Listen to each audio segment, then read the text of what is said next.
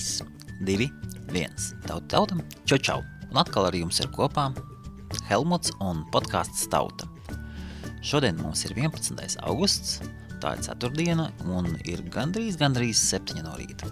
Atnāca agrāk no rīta, nakts mierā un klusumā izgāja cauri sarunai, kuru jūs tagad dzirdēsiet.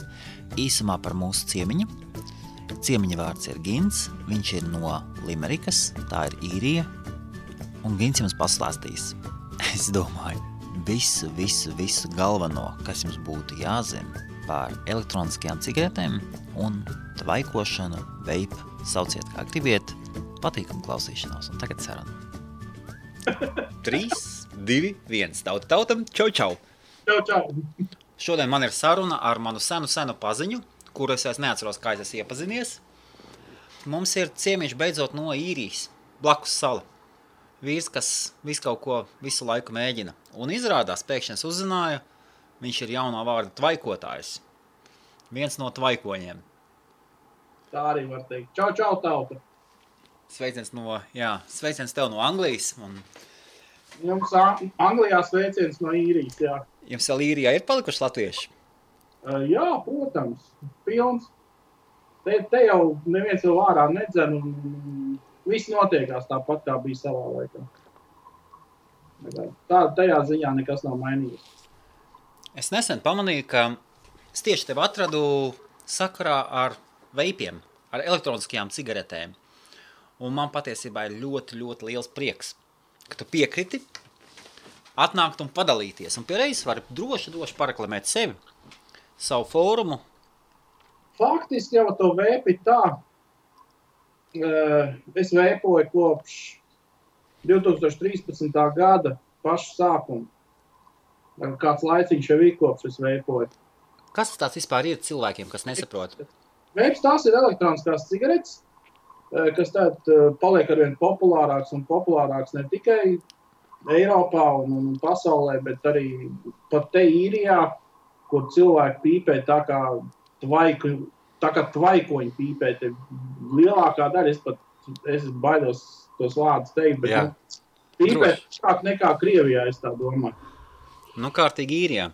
Jā, bet uh, veips, tas ir elektroniskās cigaretes, tas ir tas, ar ko mēs varam aizstāt cigaretes parastās. Kāpēc viņš nosauc pa veipu? Vapor, vaporizer. Aha, No angļu vārda, jā, viņš ražo tvaiku. jā. Tātad veip, veips, kas elektroniskā cigarete vispār ir, tas ir bloks, bateriju bloks un iztvaicētājs. Tas ir, tā ir elektroniskā cigarete. Aha, ok. Un tev rokās es skatos tāds nopietns agregāts. Nu, jā, man status neļauj pīpēt, ne, bet vajadzētu parastos kaut kādus mazos loriņus. Tā kā, jo afīša bija tāda, tā, kad es sāku tvaicēt, nu, Latvijas mēs sakam tvaicēt, jo, nu, tad tur rodās vienkārši tvaiks. Jā, Un tā kā es sāku tvaicēt, tad uh, latviešu valodā tās informācijas, protams, bija ļoti maz, ļoti maz. Uh, vienīgā informācija, kas bija kaut cik vērā ņemama, tas bija draugos, uh, dombiedru grupa, veja pa veju. aha, Un faktiski jāsaka tā, ka visas tās kustības sākums un, un, un, atbalsts, jā, Jā. tieši jā, te grupā smēlies, tur ir tāds lietotājs bubuts, jā, jā, viņš arī izveidoja to dombiedru grupu. Un faktiski tā bija vienīgā vieta internetā, kur varēja vispār atrast kaut ko latviešu par šo te visu pasākumu. aha. Nu, tā, tā es ar to elektronisko cigareti arī es nometu smēķēšanu. Es vairāk nesmēķēju jau cigaretes kopš tā paša brīža, kad es pārgāju uz tvaiku. Jā. Un tā es arī tvaicēju. Lūk, un runājot par pazīšanos ar tevi, Ne, neatceros. ļoti, ļoti arī teiksim, tā labu laiku atpakaļ. eh, Es cīnījos ar eh, weblapām, ar šo te WordPress eh, blogiem. Jā, Un man bija tāda doma, ka man vajag to blogu, un tad tur nu, traki gāja. jā, jā. Pareizi, tu taču tu tu kaut ko darīji latviešiem. Tev bija Nu, īrijā. tas, kas eh, pieteicās savā laikā palīdzēt, tur šādas tādas knifiņas izstāstīt, un tad mēs tur šad, tad tā sarakstījāmies. Un, un tas bija arī ļoti pasen īstenībā. es pat nepateikšu, vai es jau tādu veikoju vai neveikoju. Tik smalki es nepateikšu. Bet bija tā doma uztaisīt internetu veikalu, un tam, man liekas, tu man tieši palīdzēja to, ka tur kaut kāds tos plugins meklējām un tā tālāk. Bet, nu jā, tas, tas, tas bija labu laiku atpakaļ. Sen, sen, jā. Jā. Un Tad, tad faktiski arī tas veids arī tā arī ienāca tajā dzīvē, tas tvaiks. Un tā es arī tvaikoju. tvaikoju. Es, esi atradis savu vietu, savu nišu. Eh, Par nišu sakot, ir tā, ka man, man biznesa nesanāca ar to visu. Bija tāda doma, un, un, un, Ar ko? Kāds tik tieši tirgoties ar, ar, ar elektroniskajām cigaretēm un cietumiem. Biznesa man nesanāca, laikam, slikts biznesmenis. Bet, nu, var teikt tā, labi, ka pa nulēm izsprukt cauri. Jā. Bet tā veids ir mana ikdiena. Es praktiski nelaižu to vērtu no rokas ārā. Viņš ir praktiski visu laiku man līdzi un tiek visu laiku lietots. Un kā, kā ir vispār pāriet no... Es esmu dzirdējis, ka cilvēki, kas pa... tev... Nikotīns tev arī iekšā ir tur. Jā. Eh, Par pāriešanu no ci- cigaretēm uz veipu ir tā, ka eh, savā laikā es iedalīju cilvēkus trijās kategorijās. Jā. Nu, Kad man bija tas internetu lapa un es tur nedaudz tirgojos, es iedalīju cilvēkus trijās kategorijās. Viena kategorija bija tāda, kas nopirka elektronisko cigareti. Jā. Viņš pamēģināja, un viņš saprot, ka viņam kaut kas trūkst, viņam ir nā- pa maz nikotīns, vai, vai tas eh, tvaika apjoms nav tāds, kāds dūma apjoms viņam bijis. Viņam neaiziet vispār tā Jā. lieta. Viņš faktiski ir nopircis to vērtību, bet viņam viņš nu, nestrādā tā, kā vajag. jā. Viņš nospļaujās, nomet to vērtību un pīpē tālāk. Jā. Okay. Otra kategorija tāda, kas uh, gan, lieto gan elektronisko cigareti, gan parastās cigaretes. Viņam nepietiek tikai ar vienu elektronisko. Viņš vēl pīpē arī parastās cigaretes. Un, teiksim, mājās viņš lieto elektronisko, uh, nesmirdēt māju un tā tālāk, vai darbā teiksim, viņu lieto, lai nebūtu tur jāsteigā, jāmeklē, kur iziet ārā, uzpīpēt. Aha, tāda arī ir, jā. Es tāds neesmu redzējis, jā. Jā, jā un, un, bet tā, tā, ka viņam trūkst, viņš vienkārši uzpīpē parastās cigaretes un aidā. Un trešie ir aptuveni tādi, tā kā es, es paņēmu elektronisko cigareti, es gan otro reizi mēģināju, jo pirmo reizi tas bija vēl, ja nemaldos, vēl divus gadus iepriekš, kad es pateicu, nu, nafik tādas suvenīri nav vajadzīgi, jā. neko nepalīdz, un es biju pamēģinājis un pateicis, nē, nē, es ar šito te ne, neko nevaru panākt. Un trešie, nu, kā es teicu, trešie ir tādi, otru reizi, tā kā es biju, ka es iegādājos elektronisko cigareti, man vēl divus rītus no rīta vajadzēja parasto cigareti pirms kafijas, un pēc tam viss kopš tā laiks vairāk cigaretes neesmu pīpējis. Ir pamēģināts, un vēm gribās, un spļauj pa gaisu, to sūdu vairāk mutē neņem. Nopietni, jā? Jā, nopietni, nu, man vismaz tā ir. Es saku, cilvēki iedalās apmēram tādās trijās kategorijās. Kāpēc, kāpēc liekas pa sūdu? Un pretīgs viņas viss smird. Okay. Es pats vairs nesmēķēju jau sen, sen, sen. Nu, Tagad, tagad tev pīpmans nostājās blakus. Kā, Nu, nu, es, jūtos, tāpatās. es jūtos tieši tāpatās kā tu, kā nepīpēts. vai arī citreiz kāds atnāk ciemos un normāli, normāli runā. Nu, viņš saka, jāiziet ārā uzpīpēt. Es saku, nu, vajag. Vajag. Nu, iziet ārā un tikko uzpīpējis ienāk iekšā. Viss gaisa telpā, fiksi, fiksi piepildās no viņa, zin. Nu, nu, Tāds, teiksim, man, kur es dzīvoju, dzīvojamās istabas mājas logi iziet uz ielu un ir iekve. jā, Es varu pilnīgi droši pateikt, ka, kad man ir lokus vaļā, jā, es šeit sēžu savā dzīvojamā istabā, un man pilnīgi riebjās, kad iekāps pīpmans garām un ierauj iekšā to dūmu, to smirdoņu. Tā kā es jūtos tieši tāpatās kā nepīpētais. Kaut gan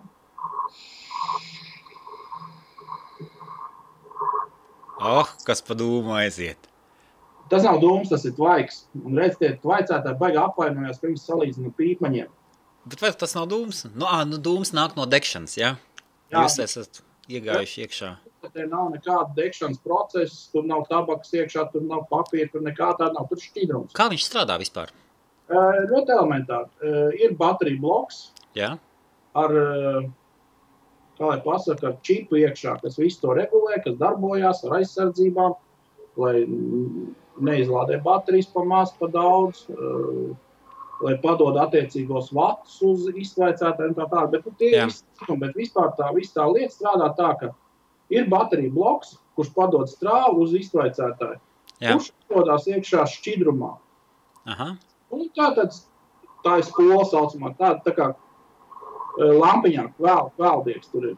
Jā. Lūk, tam kvēl, kvēldiegs ir sa, satīts tā kā spole. Labi, jā.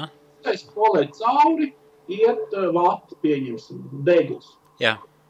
Kurš sasūcās ar šķidrumu pilns un tagad kvēldiegs uzkvēl, viņš iz- ražo tvaiku. Aha. Un to tvaiku tad to arī ievelc uh, iekšā. Jo šķidrum, šķidrums sastāv no uh, glicerīna, propilēna glikola un aromatizētājiem. Nu, jā, un vēl nikotīns. Četras sastāvdaļas šķidruma. Un nikotīns ir optional uh, pēc izvēles, jā? Jā, jā, jā. Nikotīnu to var izvēlēties stiprumu, teiksim, no nulles, kas ir bez nikotīna, to lietu šķidrumu, jā. Līdz patreiz pēc jaunā Eiropas Savienības, Eiropas Savienībā visā pieņemtā jaunā likuma. Aha. tabaks uh, regulācijas likums Latvijas likums. Ka, uh, nikotīns drīkst līdz 20 mg uz mililitru. būt. Tas ir tas ir stiprākais, ko tu oficiāli drīkst nopirkt un, un lietot. Un ko tu lieto? Kādu tu lieto? Aptuveni 1 mg iekšā. Nu, faktiski nu, tas ir gan izvēlēts to nulē. Es atcerējos, es atcerējos to kapteiņa Niko pulkstenis. Tāda ve veca, veca filma, un, un, un tur, tur bija tas, ka tas puišals visu laiku pīpēja, un viņam skolā, viņam skolā tur bija uzlikta filma. Viens grams nikotīna nogalina zirgu. Kaut, kaut kas tam līdzīgs. un šeit uz šo te 1 gramu nikotīnu nogalinu zirgu ir atbilde, mēs neesam zirgi.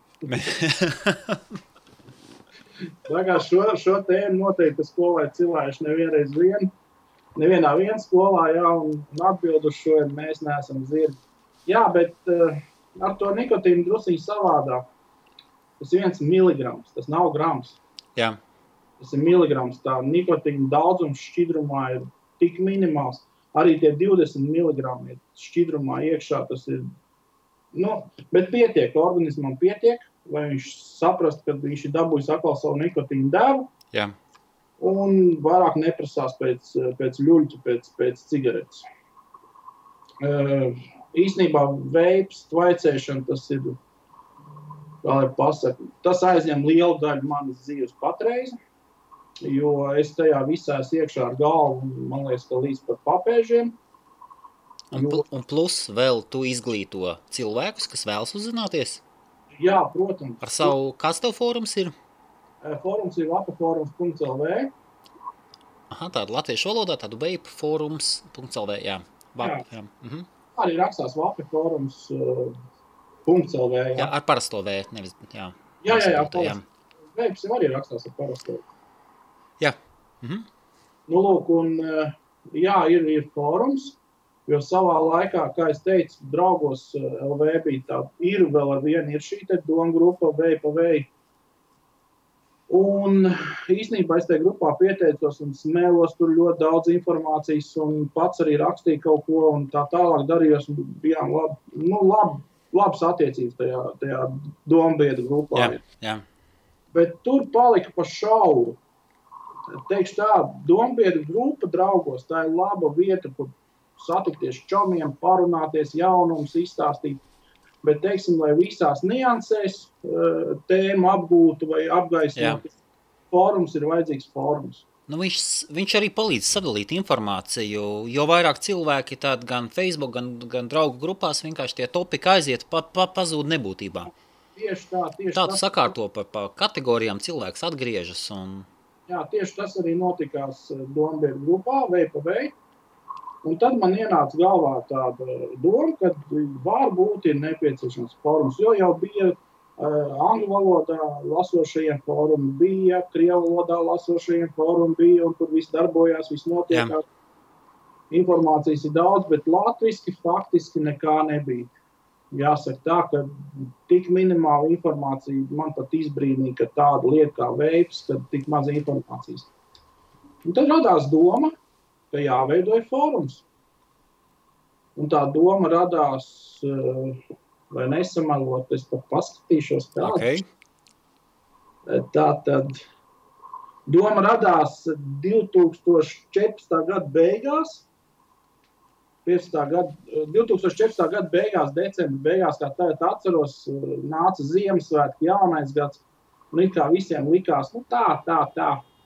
Nav, nav laika un tā tālāk, bet tā bija fiksā ideja, teikšu, kā ir. Dombēra grupā uzjautāja, vai vispār tādu vajag vai ne. Jā. Arī teikt, ka nevajag tāpat tās. Tāpat uztaisīt, jā. Bet nu, bija tāda doma, jā, nu, it kā vajag, it kā nevajag, nevar saprast. Un tad, ai, nu, it kā no, no weba lietām galīgi nekā nesaprotu. Vienīgais, ko māku, ir kaut ko uzrakstīt. Oi, oi, oi, oi, cik es atceros, tu, tu diezgan labi saproti web lietas. Nē, lieta ir tāda, ka no weba es esmu amatieris webā. Es kaut ko, ja man teiksim, vai kaut ko es varu, jā, es varu atrast kā uztaisīt blogu, kā. Jā. To pašu arī sameklē, kā vienkārši palaist fórumu dzīvē. Paklausies, tas tikai norāda, kad ir zināšanas. Cilvēks, kas apgalvo, o, es visu zinu, es no tādiem uzreiz mūku. Tas, lai pamats varētu ielikt dziļāk, man viedzimtais slinkums neļauj iedziļināties. Un jā, un 4. janvārī, 2005. gada 4. janvārī fórums aizgāja gaisā. Tas bija, jo nevarējām nopirkt uh, domēnu, jo jaunajā gadā nestrādāja internets. Ni... Nu, kā viņš teica, ka jā, tas nopirkt. Jā, Latvijas nīc nestrādāja. Jā. Ne, man neļāva no īrijas uh, samaksāt uh, par domēnu. Tur bija kaut kas saistīts ar, uh, kā viņi bija. Vai kas, kas Latvijai ir personas kodi, jā? Jā, personas kods. Ah, pareizi, viņi, viņi grib, man arī visi latviešu domēni stāv vēl uz mana latviešu, vēl uz manas Latvijas adreses. Jā, viņi prasa to personu. Jā, jā. Man, man nācās sazināties ar viņiem un teikt, ka es nedzīvoju Latvijā, tad es viņiem tādu informāciju nevaru. Beig, beigās tad, nu, viņi saprata, ka tu īpaši pretī runāt nevar, jo viņi piedāvā starptautiski arī šos domēnus. Jā, jā. jā. Un, viņi vienkārši apstiprināja to domēnu, un viss notiekās patreizajā momentā. Starp citu, in interesanta vieta, Matemātikas un Informātikas institūts, vai ne? Tie, kas apkalpo. Man patīk viņu servis. Cilvēcīgi, viņi meklē vienmēr izcinājumus. Un... Es ar viņiem vispār neesmu saskāries. Es saku, tas bija, mēs apmainījāmies ar kaut kādiem trījiem, četriem e-mailiem. Jā. Jo es saku, pa vidu bija Ziemassvētku, jaunais gads, 1. janvārs, kad cilvēkiem ir jāatpūšas pēc uh, jaungada sagaidīšanas, un brīvdienas vēl bija. Ja, un, un, un viņi, jā, viņi nāca pretī, un viņi vispār neko, viņi saka, jā, pagaidi, mums tur tā sistēma tāda ir, es viņiem gan izvēju gribēju braukt augumā, es saku, nu kā, mums piedāvāja startautisku pakalpojumu, tas nav rakstīts, ka tikai Latvijā es drīz pirkt to domēnu. Es viņu drīz pirku kaut vai no Urugvajas. Ja? Es saku, kā šitā, un viņi saka, pagaidi, nebļauj. Nebļauj, visu tiksim galā, viss būs labi. Jā, jā, tu līdās padzersim ūdeni. Bez šaubām. Jā. Cik es saprotu, tur studenti, studenti iziet praksi, un viņi, tas ir tāds interesants pasākums, baigie. Bez mazākās saprašanas. Un jā, un viņi apstiprināja domēnu, apstiprināja maksājumu, es pat divreiz aizskaitīju, man viena atskaitīja atpakaļ, tur Gāja vaļā. Jā. Bet, nu, beig, beigās, jā, viņi apstiprināja maksājumu, viss kārtībā un apstiprināja arī to domēnu. Un 4. janvārī fórums tika palaists dzīvē. Faktiski tā, ka uh, pirmā gada laikā mēs bijām 200 lietotāji jau pa gadu. Jā, ok. Un faktiski tagad ir otrais gads fórumam. Nu, rēķini tagad ir kas augusts, astotais mēnesis, jau teikt, astotā mēneša sākums, septiņos mēnešos mums ir vēl gan arī 400 lietotāji klāt. Mums ir gan 600 lietotāju formā. Es saprotu, ka viena daļa no viņiem vienkārši ir iegājis, pieredzējis, ienākus, apstīsies. Iespējams, viņš kādreiz atgriezīsies, bet viņš noteikti prasīs, jautās ar kādu e-pastu. Tie, tieši tā, tieši tā. Jā. Ja? Es to visu saprotu, bet katrā gadījumā es domāju, ka 300 no tiem 600, kas patreiz ir, ja, Es domāju, ka tie ik pa laikam iegriežas, pastāstīs, kas jauns. Jā. Nu, un, un uzreiz var piebilst, ja, kā, ja kāds klausās no Anglijas un, un, un nav dzirdējis un interesējas par tiem par, par tvaikošanu, jā, tad jā. tas viss ir bezmaksas, vai ne? Fórums, protams. Tikai un vienīgi gāja runa par to, ka fórumam ir jābūt bezmaksas un mēs aicinām, tu vari arī nereģistrēties. Tu vari lasīt fóruma uh, visus rakstus un, un bildes, vari redzēt, Jā. ka ir problēma. Ja? Uh, vienīgais komentārs tu nevari rakstīt, ja tu neesi nu, pieregistrējies. Ja? Uh, Tu vari nereģistrēties, tu vari mierīgi lietot fórumu bez nekādiem sirdsapziņas pārmetumiem. Jo, teiksim, kaut vai tādā paskatoties, kurš ir fórumā, jā, ir uh, 12 lietotāji, no tiem 6 ir nereģistrēti. Tad vienkārši lasa. Jā, vienkārši kas meklē informāciju, kuram, kuru viņam ir nepieciešama. Jo formā ir tik daudz informācijas, īstenībā sakrājas par šo laiku. Pašā sākumā likās, nu, ko tad mēs ar tajā formā, tur tā un šitā. Ja? Bet īstenībā ļoti daudz informācijas ir. Ļoti daudz. Fórums ir praktiski, ja tu vari dabūt atbildes jautājumu. Eh, Tāpat tās vēl gribēju piebilst par pašu fórumu, ja jau tā ļauj man reklamēties. Bet droši. Lūdzu, jā. Par pašu fórumu runājot, ir tā, ka, eh, ja tu neesi reģistrējies, tu nevari piedalīties izlozēs. Ā, jums izlozes arī ir. Mums ir, mums ir trīs, laikam, diezgan lieli Ķīnas uh, tirgotāji. Un viņi saprotīs savā starpā ēdās, jā, Opa. šis savs sadaļas, tirgotājs sadaļās. Viņi liek reklāmas iekšā, ka viņi tādu un tādas ierīcītas viņām ir atnākuši un tā tālāk. Kā viņi angliski liek iekšā reklāmas? kā? Jā, jā. Jā. Formā var rakstīt angliski, vāciski. Aha, interesanti, jā.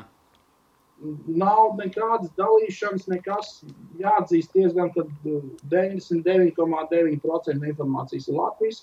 Jā, Bet nav nekādas dalīšanas ne par rasēm, ne par valodām, ne par ticībām. Jā, mūsu ticība vienīgā, kas mums ir, tas Jā. tvaiks. ir. Jā, Un jo lielāks, kā, kā ir tvaiks ēdam? Jo lielāks, jo labāks, jā? Kas, ka, es, jā, redz, tā ir. Kas, kas nosaka pašu krutāko veipotāju? Lepotāji, nē. Faktiski nav tā. Aptuveni, nu, es varētu teikt, tā 80% stabili 80% Jā. no vecātājiem sēž uz pašām vienkāršākajām ierīcītēm. Uz pašām lētākajām, tām, kas darbojās uz, uz, uz vienkāršām zupītēm, ko, nu, šķidrumiem, ko var nopirkt veikalā. Ja? Jā, Lielākā daļa, tas ir 80, jā, ja ne pat vairāk, ja sēž tieši uz tādām ierīcēm. aha, Bet paliek tie 20%, kuriem interesē ir, eh, ir divas, div, div, teiksim tā, nu, pat trīs lietas. Ja? Eh, Pirmā lieta ir dabūt garšu ārā no tā tvaika. Jo katrs, katrs šķidrums ir ar savu aromātu. Mums ir eh, šķidrumi ar, nezinu, ar augļu aromātiem. Vienalga, kāda faktiski auga aromāti, ja, ko tu tvaicē, un tāda sajūta, ka tev mutē, teiksim, ka tu esi nokods ābolu. Ja. aha. Tu pat tādu sajūtu, ka tu esi no... Nu, jā, Tas, ka izpūš ārā, tad jūti, bet arī tev, tev hm, interesanti. Vaicē, jā, tur ābols, teiksim, jā, teiksim, ļoti liela. E, faktiski trijās daļās patreiz dalās tās visas lietas. Jā. Šķidrumi tieši ir tādi kā tabaks šķidrumi. Okay. Tas ir tabaks garš, tā ir kā tu pīpētu. Jā. Viņam ir tabaks garš tiem šķidrumiem. Un, un, un, Un nāk, viņ, nāk viņš arī ārā, arī tā, kas smiet pēc cigaretes? tā kā nāk ārā, tad faktiski jā, bet nu, ir bijusi nianse tāda, ka nesmiet pēc tam telpu vispār, un drēbes arī nesmiet pēc tam. Tā ir tā nianse. Ok, jā. Tad otra grupa, teiksim tā, jo parasti nepīpēs pīpmans, kurš nomet pīpēšanu, viņš ko grib? Viņš grib aizvietot cigareti. Jā, viņam ir par paradums. Jā, viņš ir jā. paradums, ar ko cigareti. Ar plāksteri tu vari pat papūst dūmus. Nevar. Kaut kā nesanāk, jā. Nav nekādas, savot. Nu, ko tu turēsi plāksteri rokā? Tev ir ieradums turēt rokā cigareti. jā. Nu, neturēs ar to plākstu rokā, plēsīs slēgt no plecs nost un tīs trubiņā un turēs rokā. Nu, netur. Tas ir tāpatās ir ar visām pārējām lietām, jā. Jo faktiski elektroniskā cigarete tev aizvieto pīpēšanu. jā. Sākot ar tak taktīliskajām izjūtām un beidzot ar to, ko organisms uh, dabū no, no elektroniskās cigaretes. Ar nikotīnu devu, ar tvaiku, arī imitējot pašu dūšanu ārā. Ja? Nu, lūk, un tā tad šķidrumi ir tabaks šķidrumi, praktiski ar tiem sāk visi tie, kas pāriet uz tvaiku. Ok, Nākošais, ko cilvēki grib, grib jau pamēģināt un mēģināt, tas ir augļi visādi.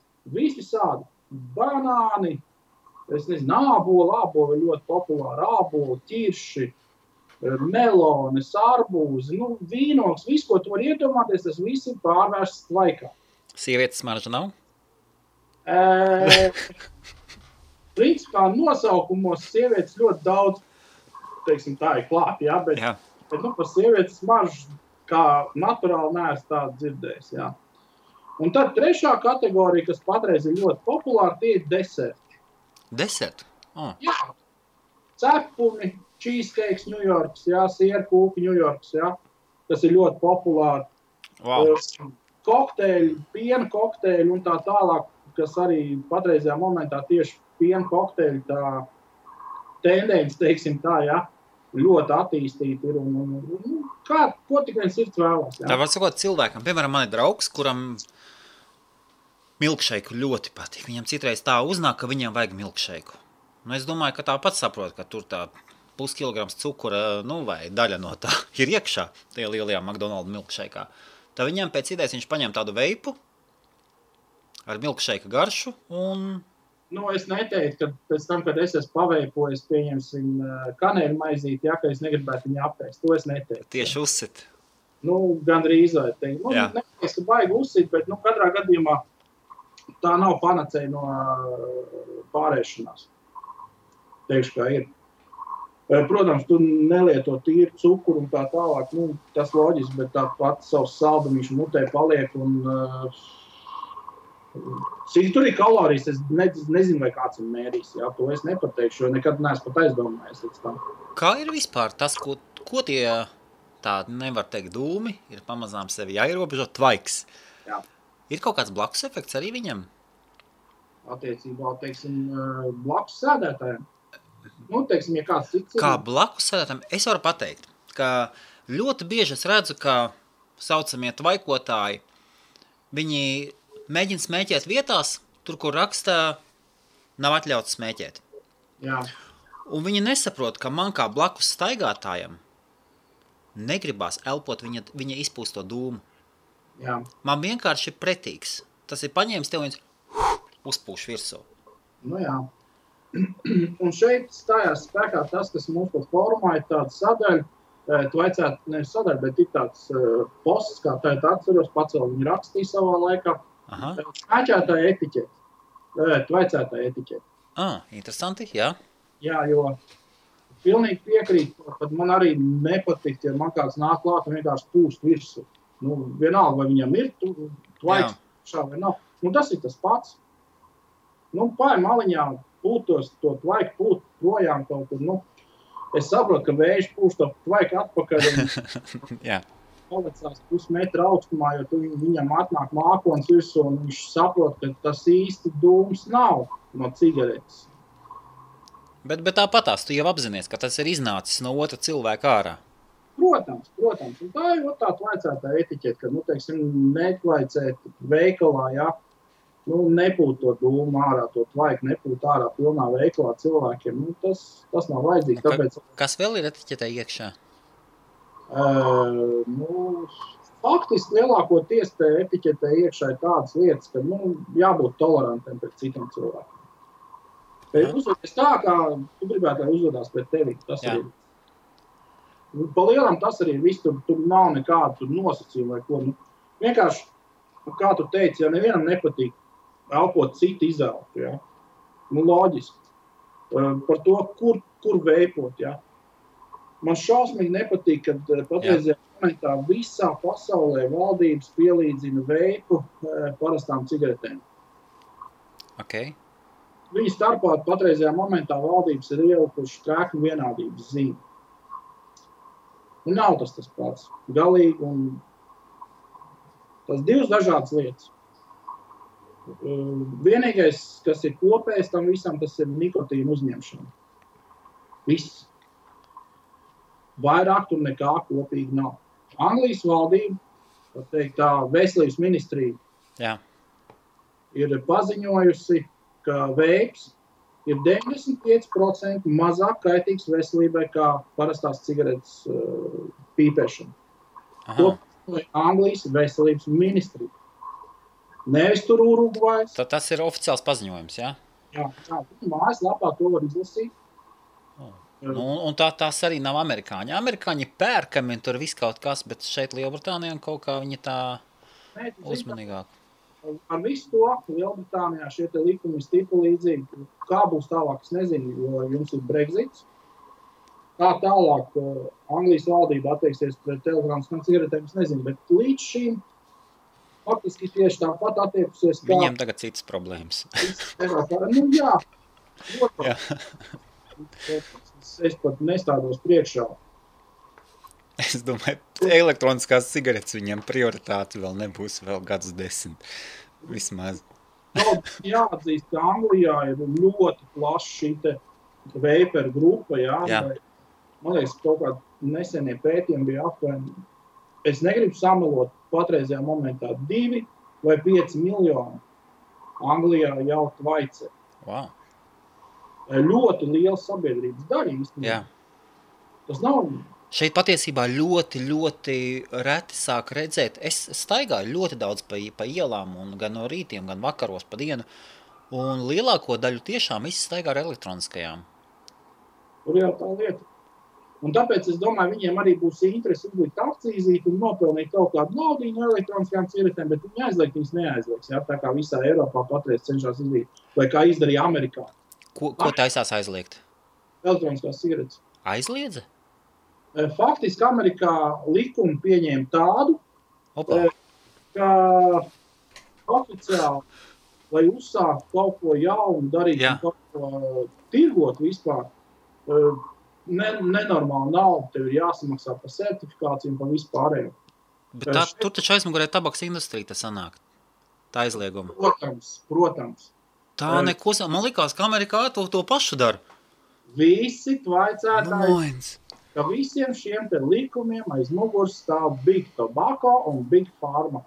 Jā, Tās ir, mēs to zinām, tas ir, kā lai pasaka, eh, a priori. Jo, jo tā loģiski domājot, nevienam citam nebūtu pret to, ka tauta paliek veselīgāka. 95% nekaitīgāk tik vaicēt par pīpēšanu. Nu jā, un tad, un tad tas samazina, ja tas samazina vēža rašanos tik drastiski, tad tā vairs vispār, mm, to, ko viņš radīs, cilvēks ātrāk dabīgi nomirs. Teiksim tā, vēzis, protams, ka ir liela daļa no tā, ko rada problēmas pīpēšana. Bet ir citas problēmas. Pietiekoši daudz ar visu pīpēšanu. Ja? Un to pašu visi Jā. grib. Ja? Nu, patreizajā momentā Eiropas Savienībā, visā Eiropas Savienībā ir pieņemts likums, Okay? kas bija obligāti jāpieņem visām uh, Eiropas Savienības valstīm. Jā, 10. maijā, man liekas, viņš stājās spēkā. Eh, Ar gadu pārejas periodu līdz nākošā gada 20. maijam varēs tirgot to pašu, ko varēja tirgot, un tā tālāk. Aha. Un tas stājās spēkā vienkārši nesaprotam ierobežojumi. Eh, Maksimums eh, nikotīna daudzums šķidrumā drīkst būt 20 mg. Jā. Tas skatījumā ir pietiekoši īstenībā. tāda maksimālas ierobežojumus uzliek, jā. Jā, jā, bet tas par nikotīnu daudzumu manā skatījumā tas ir pilnīgi pietiekoši. Un lielākajai daļai veikaliem, lielākajai, tiešām lielākajai daļai, tas pretendijas nekāds nav. Bet uh, ierobežojums uz, teiksim, uz tankiem, mēs tos augšējos šitos vērtus, kur izstāstās iekšēji sauc par tankiem, jā. Jā. Un uh, tilpums, kuru tu drīkst iepildīt, jā, nedrīkst būt lielāks par 2 ml. Ar ko tas saistīts? Eh, Cik es saprotu, ja tu paņem 20 mg, tātad vēlreiz, cik es saprotu, ir tā, ka nikotīna stiprums šķidrumā tev būs 20 mg uz mililitru. Tu Jā. iepildi tos 2 ml tankā, Aha, kad tu viņu notvaicē, tad tas neietekmēs tavu veselību. jā, kā piesēdies un vienā setā notvaicē 2 ml, tas neietekmēs tavu veselību. tas, tas ir iespējams? Jā, tas ir iespējams, mierīgi. Bet eh, tā, tā doma viņiem ir, ja. Bet neviens taču netvaicēs tā, ka viņam slikti paliks. Nu, nu, kurš tvaicēs, kad viņam sāk galva griezties vai teiksim, Nu, ja sadzēries, tev viss kaut ko dara. Jā, bet tikpat labi tad es sēdu cigaretes. Nu.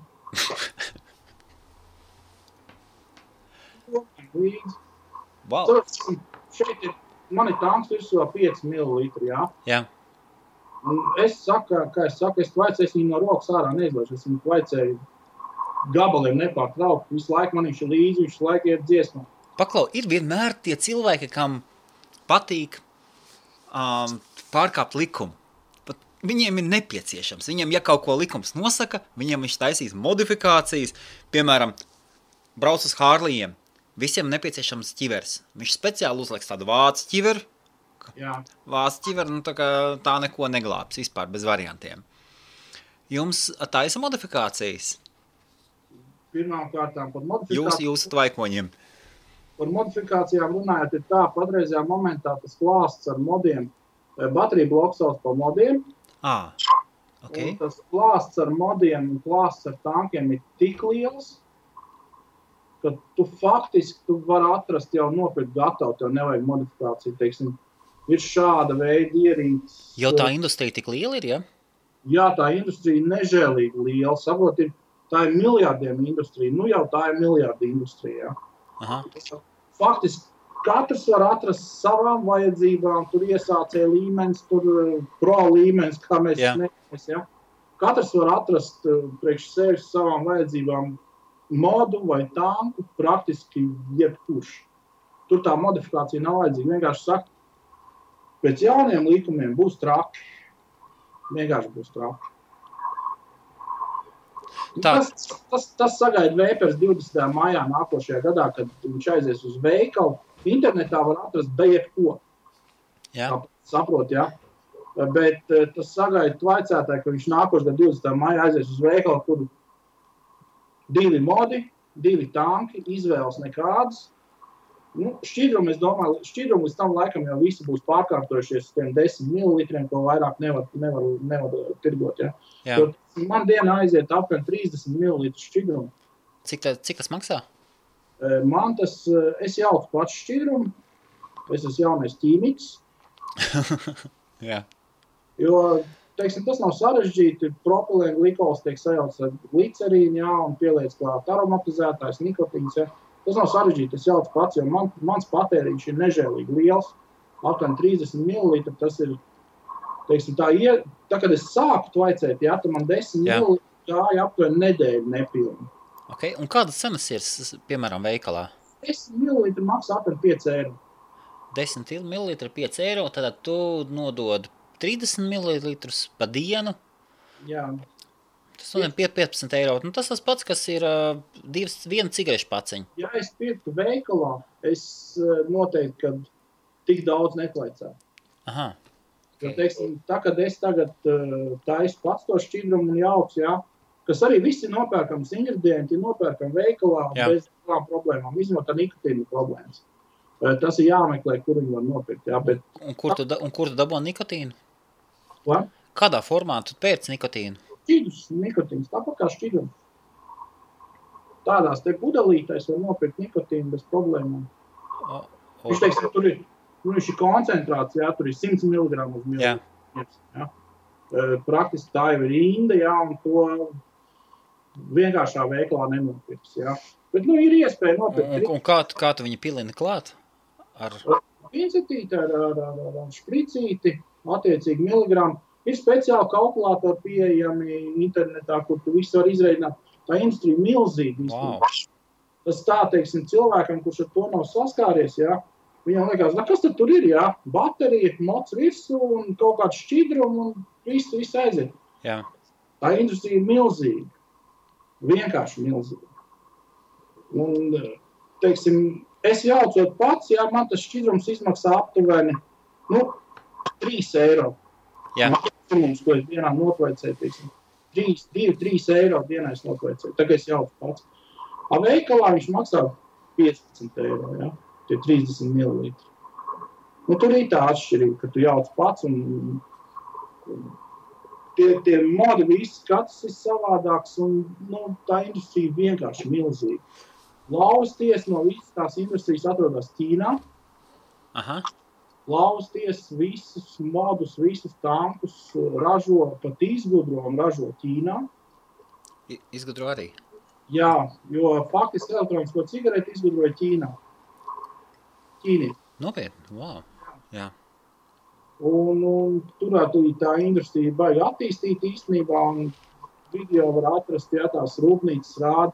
Nu, tur ir tā kā kosmosa laboratorijās. Viss staigā cepurītēs, cimdos, bahilās un nu, kā kosmosa industrijā. Nu, es pateikšu godīgi, tas uztaisīt modu, uztaisīt tanku, kā nav sarežģīti, bet ir, ir, ir jāiegūt līdzekļi, lai attīstītu visu to lietu.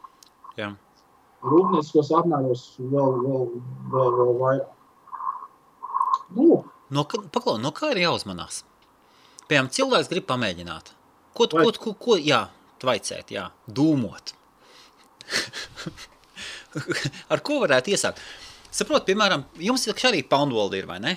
Vai Poundland, ā, tur, kur pa, tur, kur pa eiro var nopirkt. Jums ir Eurostore, Eurostore kaut kas jā, tamlīdzīgs. jā, Jā? jā, jā, Mums iet mārciņas veikalā, jā. Un tur stāv pa mārciņu elektroniskā cigarete. Eh, jā, tā ir līdz, stipri līdzīga parastai cigaretei. Ir pat izkrāsota. Kaut kas tam, es, es nezinu. Jā, jā, jā. Tas ir tas vai tas nav tas? Tas ir Tas- kaut kas. Tas bija tas, ar ko es pirms sāku pīpēt, ne, bet vaicēt, pirms es sāku vaicēt, jā. Tas pirmais piegājiens. Tas bija tas pirmais piegājiens, Jā. variants, jā, kad tu it kā paņem. Tagad, kaut gan tagad eh, šīs pašas prostākās un lētākās, Jā, ja ir vairāk vai mazāk, jau tu vari sākt mēģināt, bet tajā laikā tas bija ārprāts. neatbild nekādām, nekādiem standartiem. Tur nebija ne tvaika, ne tev tas tvaika mutulīs, kaut nelielais tvaiciņš nebija. Jā. Jā. Vispār nekā nebija. Nekādas uh, uzpīpēšanas sajūtas tev nebija. Aha, jā, Es tāpat teicu, ej, ejiet uz uh, dildēs. Jā, iet ir, jā. Pateicu cigaretēm. Jā, Es divu gadu pīpēju un smējos. Mums te latviešu kopienā viens latvietis, uh, Viktors. Viņam šeit Limerikā ir uh, vape shops, veikals jā, tieši elektroniskajām cigaretēm. Viņš sāka ar internetu veikalu ļoti veiksmīgi. Un tagad viņam jau ir, man liekas, pa īriju viņam ir divi vai trīs veikali jau ir. Un veiksmīgi darbojās šajā biznesā. Un viņš savā laikā man teica, vai nu vajag viņš nu pārējai taču kā uz elektroniku. Jā. Bet jā, no sākuma elektroniskā cigarete, tad bezalkoholiskais sāls un pēc tam beigsim ar gumijas sievieti. Kā viņš man tagad piemin tos vārdus, ja tu zini. Jā. Bet jā, es, es nezinu, es, es pateikšu godīgi, jā. Labi, ka es pārgāju vai. Jo man tagad ir, teiksim, tas pats fórums, jā. Es viņā esmu praktiski 24-7 atrodams, jā, Eh, Pie fóruma klāt ir nācis vēl YouTube kanāls, ja, kurā arī Latvijas tiek apskatīts ierīces, apskatīts uh, vispār kaitīgums, nekaitīgums un tā tālāk. Par dzīvi parunāts, vakar bija pirmais streams, dzīvē, jā. galīgākā miglā, un nezinu, kāpēc, kamēr nenostrādāja, kā vajag balts tā kā lapa, bet tāpat tās pirmais streams pusstundu. Nav, zin kā ir Latvija ļoti maziņa. jā, tieši tā. latviešu valodā kaut ko veidot. Tā auditorija nav tik liela, lai tu savāktu mega parakstu, pieredzi, nu, tos abonentus. Jā, Jā, tie, tieši tā, jā. jā nu, nu, nekad tu nebūsi tur YouTube zvaigznes, un tu nekad ar to nenopelnīsi naudu. Mēs to nevaram nekādā gadījumā salīdzināt ar tiem, kas angliski kaut ko darbojas. Jā, Jā, jā. Jo man angļu valoda nav tik laba, lai es angliski varētu darboties angļu valodā, tajā visā būt iekšā. Jā. E, Tāpēc es domāju, ka vajag tomēr uz savu entuziasmu pamatu, uz savu, cik nu man to līdzekļu atļautos jaunās ierīces nopirkt un atrādīt. Jā. Man patīk, man patīk, ka es ņemos, darbojos, un es te biju Latvijā aizpagājušā nedēļa, un pirms braukšanas prom. Mums ir arī sadarbība ar eh, Latvijas, Latvijas veikaliem. Aha.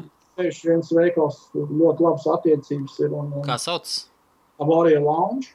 Apori lounge, jā. Var droši, ja gribi kādu pareklamēt, bet lūdzu, tā nu gan.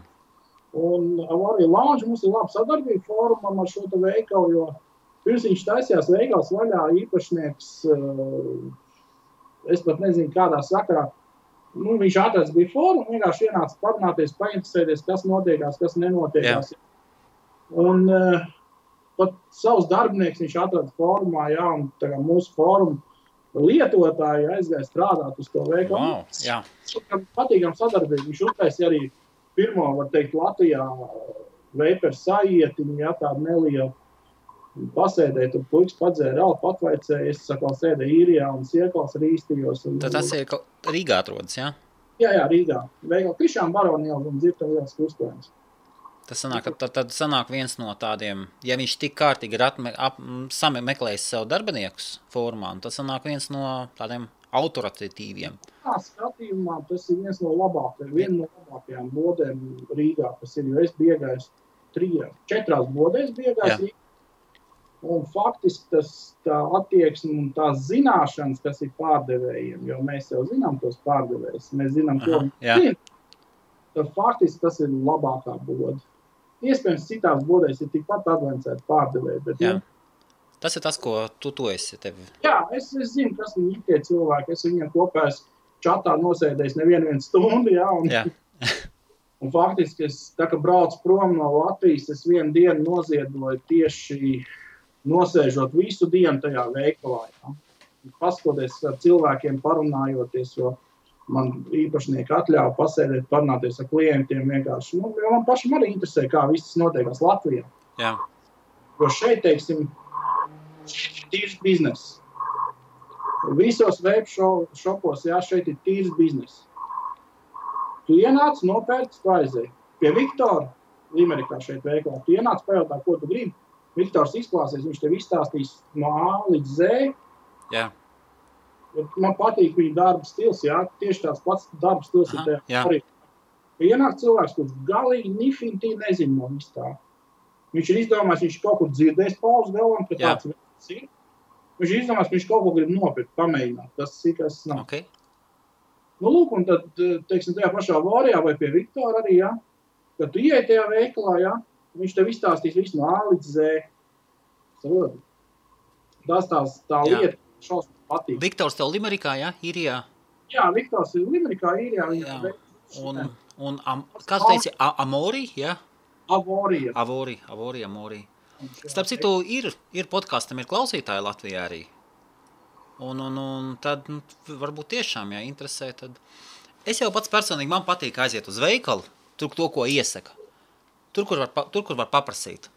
Nē, Ja, ja tev velta laiku un pastāst un iesaka, pamēģināt arī var, cik Jā. higieniski ir pamēģināt.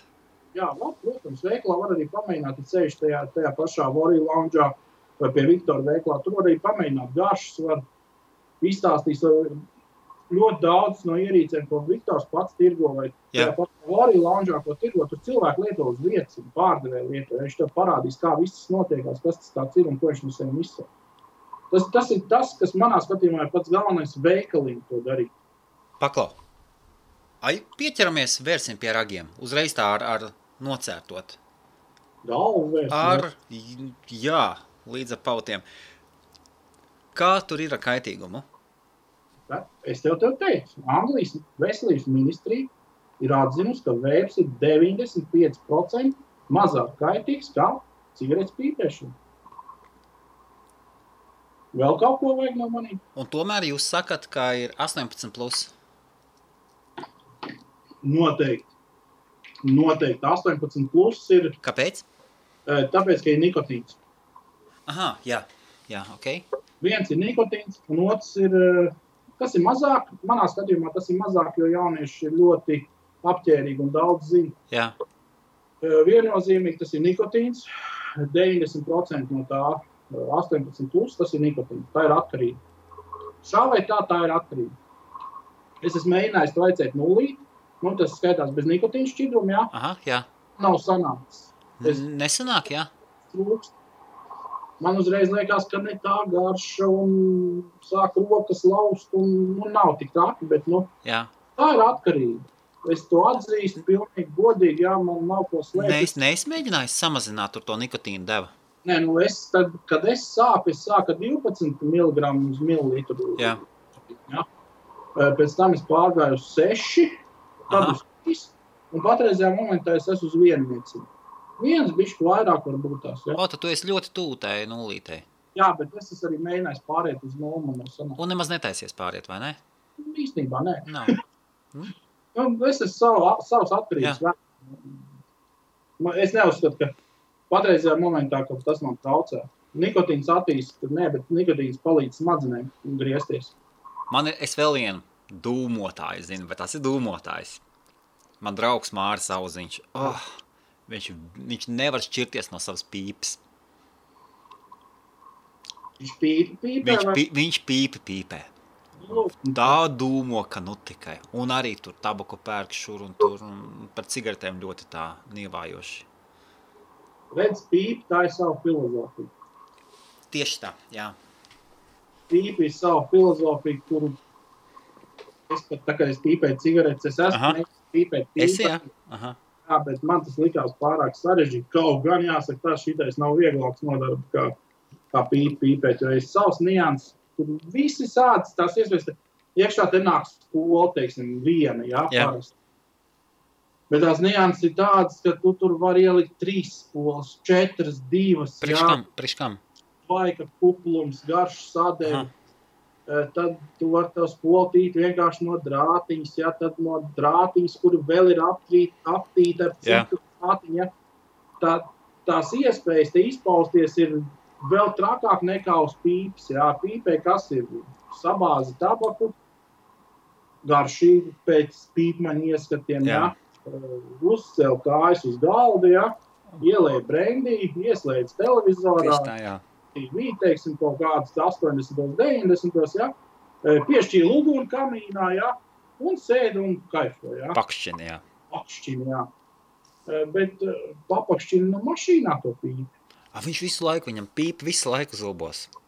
Nu, tad, tad viņš ir faķīrs vienkārši, teikšu godīgi. Es līdz tam nenonācu, es pateicu paldies par kūkām, es labāk uztīšu savu cīgu un pīpēšu Jā. tālāk.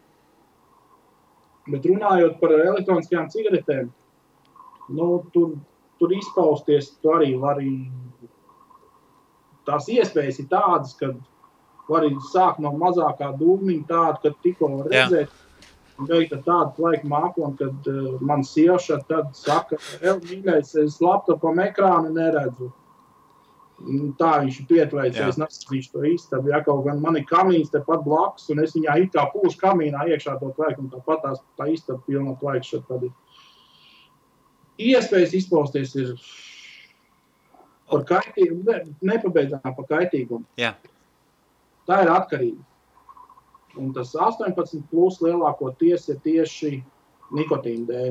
Jā. Tas es uzskatu pilnīgi pareizi. Manā skatījumā tur man nav nekas pretī, jo tā tam ir jābūt. Tas tā ir ģifta. Es jau ģiftēju, pieaugušs cilvēks, dara, ko grib. Bet eh, vēl teiksim, tā neliela daļa no visa tā ir eh, arī eh, bateriju bloka, šī moda, Okay. kā saka, drošība. Jo baterijas bloks tiek barots ar 18650 tipu baterijām. Aha, jā. Ir tikai lielā. Jā, tā kā, nu, izskatās tā kā pirkstiņa, bet tā kā dubultā, jā. Pirkstiņš, bet, bet viss ir lielāks, ja tās baterijas. Jā. Teiksim tā, La, uzlādējums baterijas. nu, bet, protams, protams, viņas tiek lādētas un tiek lietoti lādētāji. Un Viss notiekās. Jā. Man, man švāders mednieks, ja viņam nav tik krūtis baterijas tā kā man ir. Ja. Jo tā ir drošība. Tā ir mana drošība. Ja. Es izvēlos pirkt uh, dārgākas, bet drošas baterijas. A tāds puišels, viņš kaut kur ieraudzīs kaut kādu bateriju. Ai, da man vienalga, viņi taču lien iekšā tajā modā. Kļūt ieliks modā un tā baterija uzsprāgs. Ir kaut kas dzirdēts. Lādējot uzsprāgst, mājā izdegās vai kas? Jā, ir tā, tas staigā pa, pa internetu. Viņi šie te biedi, ja sprāgs tieši tāpatās sprāgs telefona baterijas, jā. Visur, kur ir baterijas, viņas ir iespējams uzspridzināt. Ah, ne, nebija nemaz aizdomājis, ka tas tieši bateriju dēļ. Cik es sapratu, viņi kaut ko runāja, ka nekvalitatīvi taisītas. Bet-. Ba modi arī. Jā, Modi, protams, ka var būt pie tā vainīgi, ja, bet lielākoties viss tas ir atkarīgs no tā, kādas baterijas cilvēks salicis iekšā. tad, tad ko tu ieteiktu? Cilvēkam, kas grib nopirkt kvalitatīvu. Uh, pirmais, ko es ieteiktu, pavākt informāciju internetā. Nu, kaut kāds standarts zelta variants, kaut kāds vidus. Piemēram, es gribu uzdāvināt draugam. Neieteikt, ja draugs lieto, nu, draugs pīpē, teiksim, jā, Un, ja viņš tev ir izteicis vēlēšanos, Jā, viņš saka, viņš labprāt pamēģinātu, jā. jā, jā, Bet tā naudiņā viņam ir tā kā ir, un tā viņš, viņš kaut kādu struntu kaut kādu bija pamēģinājis. Jā, ma, mans gadījums. jā, es tavā vietā aizietu uz vietējo veikšu. Paklausies, tu, tu taču esi latviešu web enciklopēdija. Paši kā man webshops? Nē, nu labi, ve- Vapeshops. nē, teiksim, tu piezīmēsi man, bet cilvēkam, kuram nav mans uh, Skype, jā, Jā, cilvēks, kurš no tā vispār ņifintī nerubīja, jā. Pirmais, ko, protams, palasies internetā, ir daudz informācijas, jā, pameklē tieši fórums, jā, jo vienalga, kuru, kuru fórumu tu atradīsi, vienmēr būs sadaļa iesācēji. aha. Palas visu to, palas, lai tu zini, kas tāds ir. Oh, pat, pat patiesībā labi, ja es kaut ko esmu izvēlējies, kaut ko online, piemēram, tad es varu paņemt, iemetu, iemest to linku jūsu formā, un jūs jau uzreiz varat pateikt. Elementāri mums formā, teiksim, zināsiet, kas ir. čats vēl piedāvā. ah, pavisam, Tā, pavisam. pat taisno uzreiz online, parasti čatā sēž Jā. ar desmit cilvēkiem vidēji. Jā, kas, ja tu esi izdomājis, ka sāks tvaicēt, to es esmu izdomājis, gribu šī tādu te nopirkt, jā.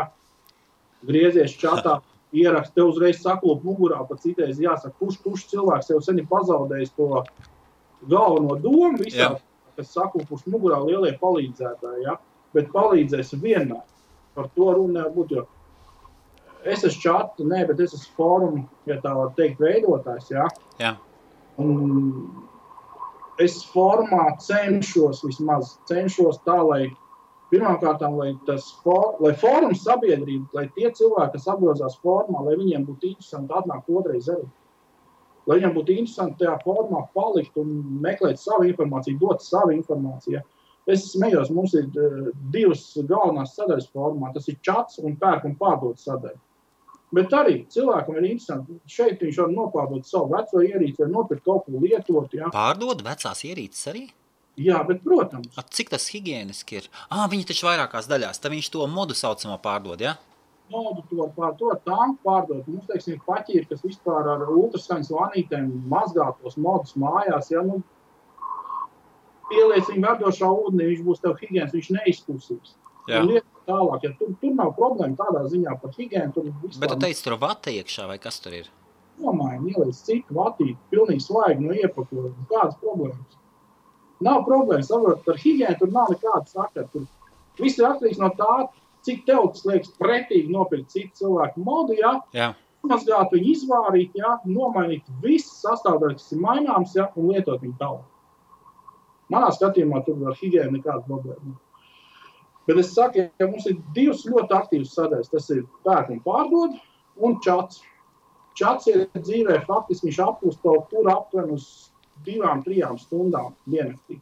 Jā, tā, Tas ir, kad cilvēki vēl nav pamodušies, un, bet visi jau ir aizgājuši gulēt. Ja? Nu, bet tā čats iet visu laiku, tur ir cilvēki. Tā kā, ja ir kāda interese un kāds jautājums, nu mierīgi iesi čatā un viss notiek. Par ko smēj tagad? Es skatos, es atstāju tavu Skype šito te profilu vaļā uz otru monitoru, un, un, un es biju ievērojis, ka jums tas zaļais tvaikonīts. Es no sākuma nesapratu, priekš kam tā lokomotīva. Nu, tu sāki teikt, vienreiz tvaiks, otrais tvaiks, un tā vēl tā, ā, un tagad skaidrs. Jo no sākuma ļoti, ļoti, ļoti nepierast, priekš kam tev lokomotīva? Ar to- jā. Ar to logo ir interesanti. Es jau nezinu, vai, vai, vai vispār tā. Īsāk runājot, arī vēja pa vēju, dombiedru grupa, draugos, Jā. tāds. Uh, un viņš savai grupai šo te taikonīti bija uztaisījis kā logo. Aha, Un tā kā mēs to draugos spriedlējāmies un darījāmies, kas nu būs, kas nu nebūs, viņš teica, ņem šito pa logo.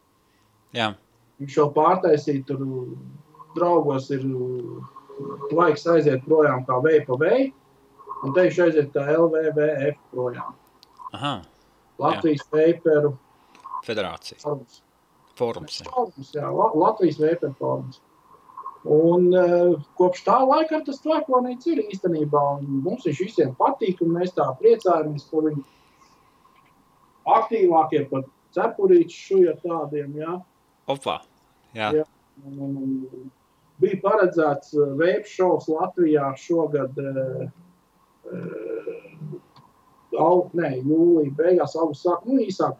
Kaut kā te bija paredzēts augusta sākumā, jā. Bet viņš nenotika sakarā ar jauno likumu, jo likums aizies.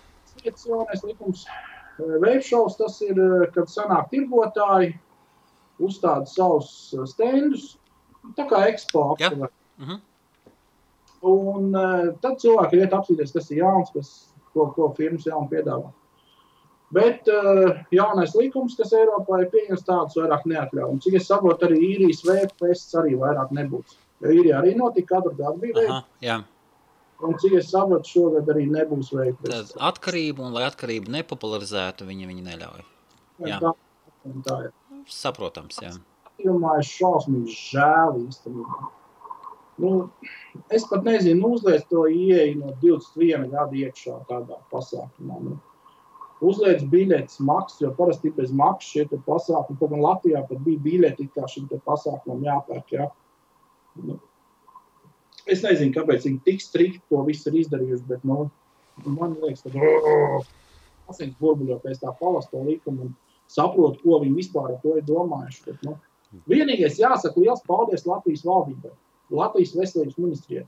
Jo Latvijas veselības ministrijas cer šito neklausīsies un nenoklausīsies. jā.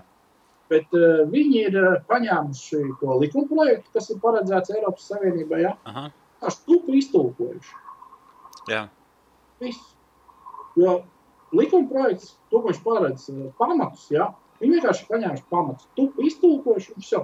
Un viņi ar to arī pieņēmuši tādu pašu arī likumu. Ja? jā. Kaut gan tajā likumā ļoti daudz Eiropas Savienības valsts likums ļauj, nu, kā jau saka, stingrāks Aha, jā.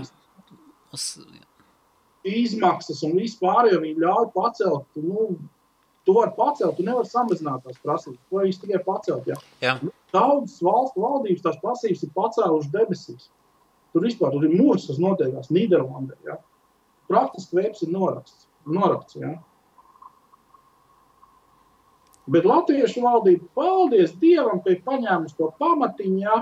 smuki iztulkojas, ielikusi iekšā un viss notiekās. Nu, jā, tas marihuāna. Nē, neiet runa par marihuānu. Nē, Tieši nē, nē, nu pa Holandi. tā. Tas viņiem suvenīrs ir tāds. Tā kā leduskapis suvenīrs no citas valsts, viņiem aizbraukt papīpēt. Jā, eh, daudz runā par to, ka veids ir eh, jauniešu ceļš uz pīpēšanu. Tāpēc arī tiek pieņemti strikti likumi. Ja? Ka veids ir eh, ceļš uz pīpēšanu. Eh, Man ir grūti iedomāties tādu idiotu, ja? kurš pēc veipa, ja viņš ir sācis veipot, ja? pārsēdīsies uz smirdīgu cigareti. Es to jā, jā. nesaprotu. Aha, Es saprotu, viņš paliks veipā. Ja? Nu, tur, es nezinu, kāda sakara pēc viņš var pamēģināt veipu, ja viņš paliek tur. Ja? Bet kurš idiots pēc uh, āboliem ar banāniem ja? vai kanēļu maizītes klaicēšanas ja? aizies uz smirdīgo cigareti? Kādā sakarā viņam tas būtu jādara? izmaksas, izmaksas. Kā ar izmaksām? Ar izmaksām ir tā, ja tu vienkārši aizies bodu, nopērci pašu vienkāršāko ierīcību, pašu vienkāršāko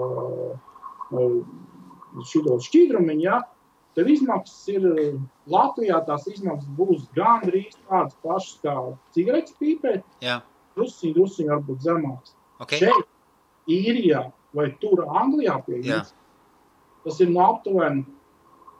Tu vienreiz samaksā 25 poundus, Aha, jā. pēc tam pa 3 poundiem nedēļā veicina. Ir atšķirība. Ir, ir, ir. Tri, trīs, mārci, trīs mārciņas mēnesī pietiktu. Nu, man liekas, vai 3,5 nemaksā Jā. 10 eiro teiksim. Nē, mēnesī, nē, nedēļā. Nedēļā, jā. Jā. Teiksim, te ir 5 eiro nedēļā. Nu. Šķidrums te aiziet pašā sākumā. Man ar tā sākumā bija. Tagad man aiziet stipri vairāk. Uz, uzsēdies, uzsēdies kārtīgi, uz, uz Jā, tvaika. Kārtīgi uzsēst. uzsēdies uz tvaika, jā. Man aiziet stipri vairāk, jo man status neļauj vajadzēt pašu sūdīgāko ierīci un pašu sūdīgāko zupu. Ja? jā. Fóruma ģenerālis. Nu, gandrīz vai jā, formā miks paps, jā. Paps, jā. Papiņš, jā. Starp citu, mēs neesam iepazī, iepazīstinājuši, kā tevi sauc, ko, tu- ko tu gribi pateikt. Un... Es neko negribu pateikt. Tu pats aicināji man parunāties par dzīvi. Tātad es varu iesākt, kad cilvēks ir no Jā, no Latvijas. eh, Tagad dzīvo īrijā jau. dzīvo Limerikā, un tie, kas ir kādreiz bijuši īrijā, viņi zinās, ir viena vieta, Limerika. Tur vislielākie anarchisti, bandīti. Jā, jā, jā, jā, jā, jā, jā. Tas tā, vis- tā, tā, tā ir tā palikusi tā pēdējā dumpinieku vieta. Garo nažu pilsēta. Tā Tieši, vietējie tieši. brauc, jā. Tieši tā, jā. Un neviens negrib sieties ar Limeriku. Limerick boys. Negribu sieties ar līmeni, bet nu, es šeit dzīvoju jau septiņus gadus. Sešus vai septiņus gadus. Jā. Es jau sapratu ar to vietējo kaloriju. Jā. Jo- Nu, jāsaka, godīgi, tā pilsēta diezgan krimināla. Tieši, jā. Viņa, viņa arī ar to ir pazīstama.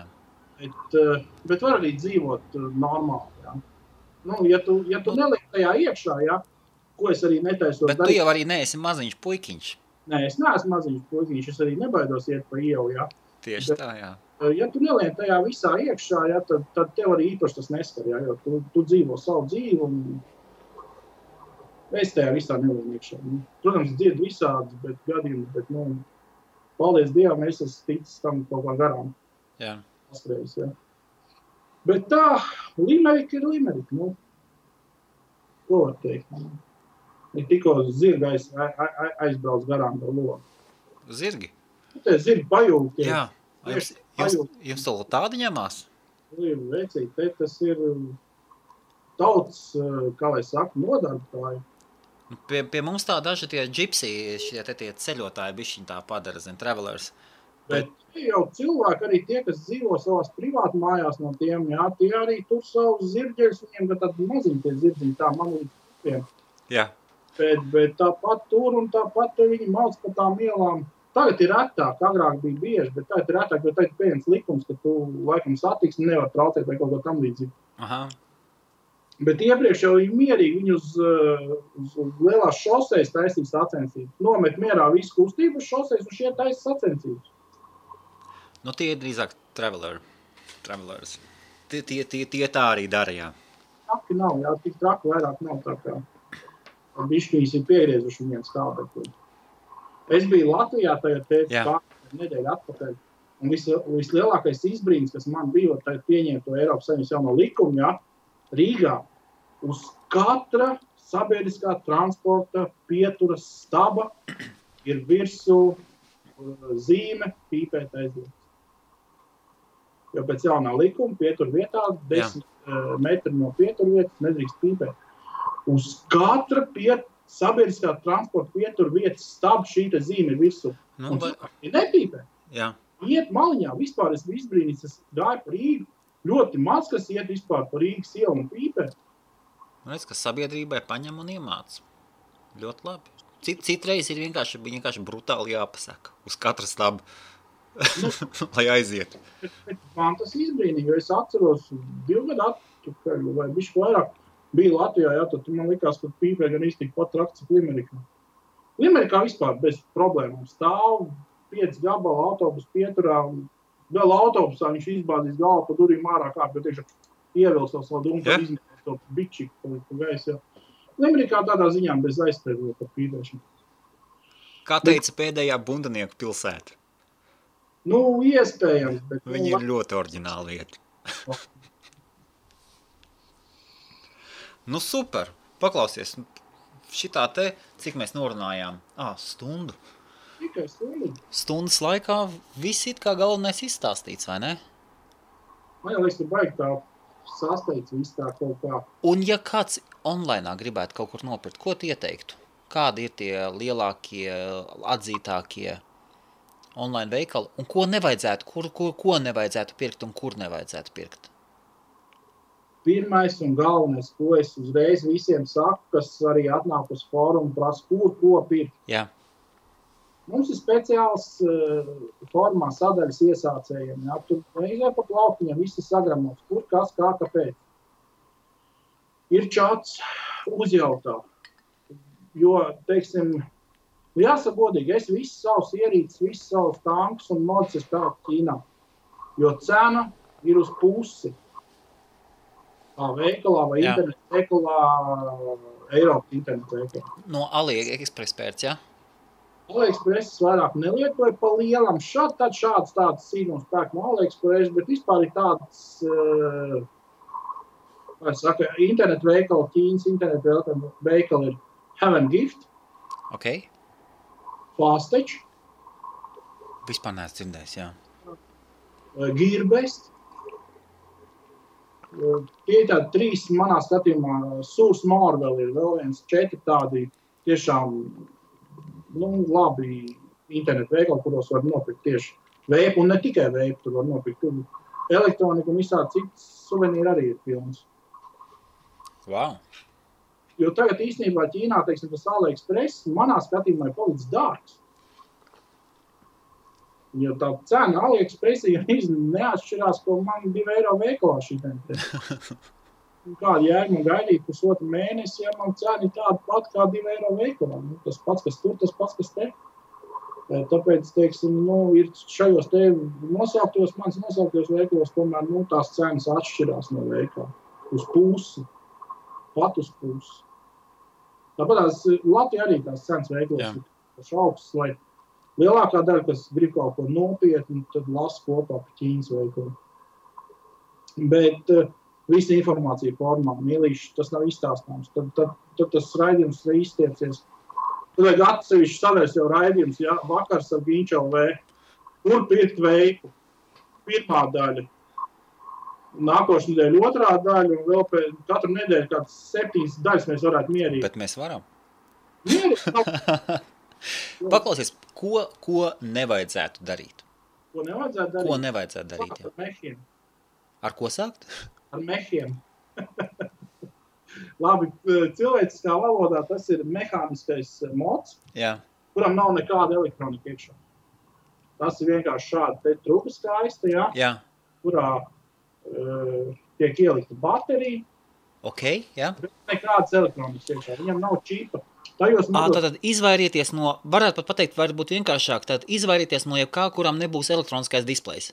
kuram nav elektroniskais displejs vai kuram nav elektroniskais čips iekšā ar aizsardzībām. Wow! Tas ir kaut kas, in- jā, Šitais mehmats ir diezgan bīstams uzparikt, ja tu nezini, kā viņu lietot. Un, un, un, kā es saku, ja tu nezini pamatus. Jā. jā. Jo, jo ir jā, tomēr OM likums ir nedaudz jāzina, kur es atzīšu, es pat viņu nezinu.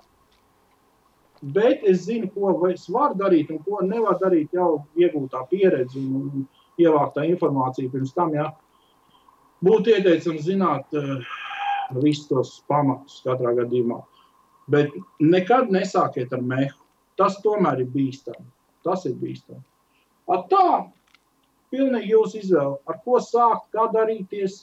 Gribat uzreiz iet uz cloud chasing, tas ir mākoņu pūšana, jā. jā. Sacensības cloud, cloud chasingā, jā, mākoņu Tiešām. Jā. Jā, tas YouTube, jā. Jā, ir uh, triks, cloud triks, jā. Uh, tas ir, uh, ka visādus rimbuļus pūš, jā, no, no tvaika, jā. Aha, jā. Metūs taisa no tvaika, taifūns taisa. Nu, interesanti padarīšana vienkārši tas, kas tajā tēmā jau ir iekšā, jā. Uh, Tas, tas tādas visas sāds tās lietas ir. Bet sākt, sākt tagad vienkāršot. Ir jāaiziet maksas skolu, kā mēs viņu saucam. Ir jāsāk ar vienkāršāko, lai tu apgūstu tos pamatus. Jo, teiksim, šāda te pavisam vienkārši, nu, Jā, šis ir kaut kas tas, tas vienkāršais, jā, kaut kas. vienkāršākais, ko jūs paši tajā noteikti 2 eiro veiklā, 5 poundu veiklā, Jā, teiksim, Mārciņas, Mār, Poundworld, jā.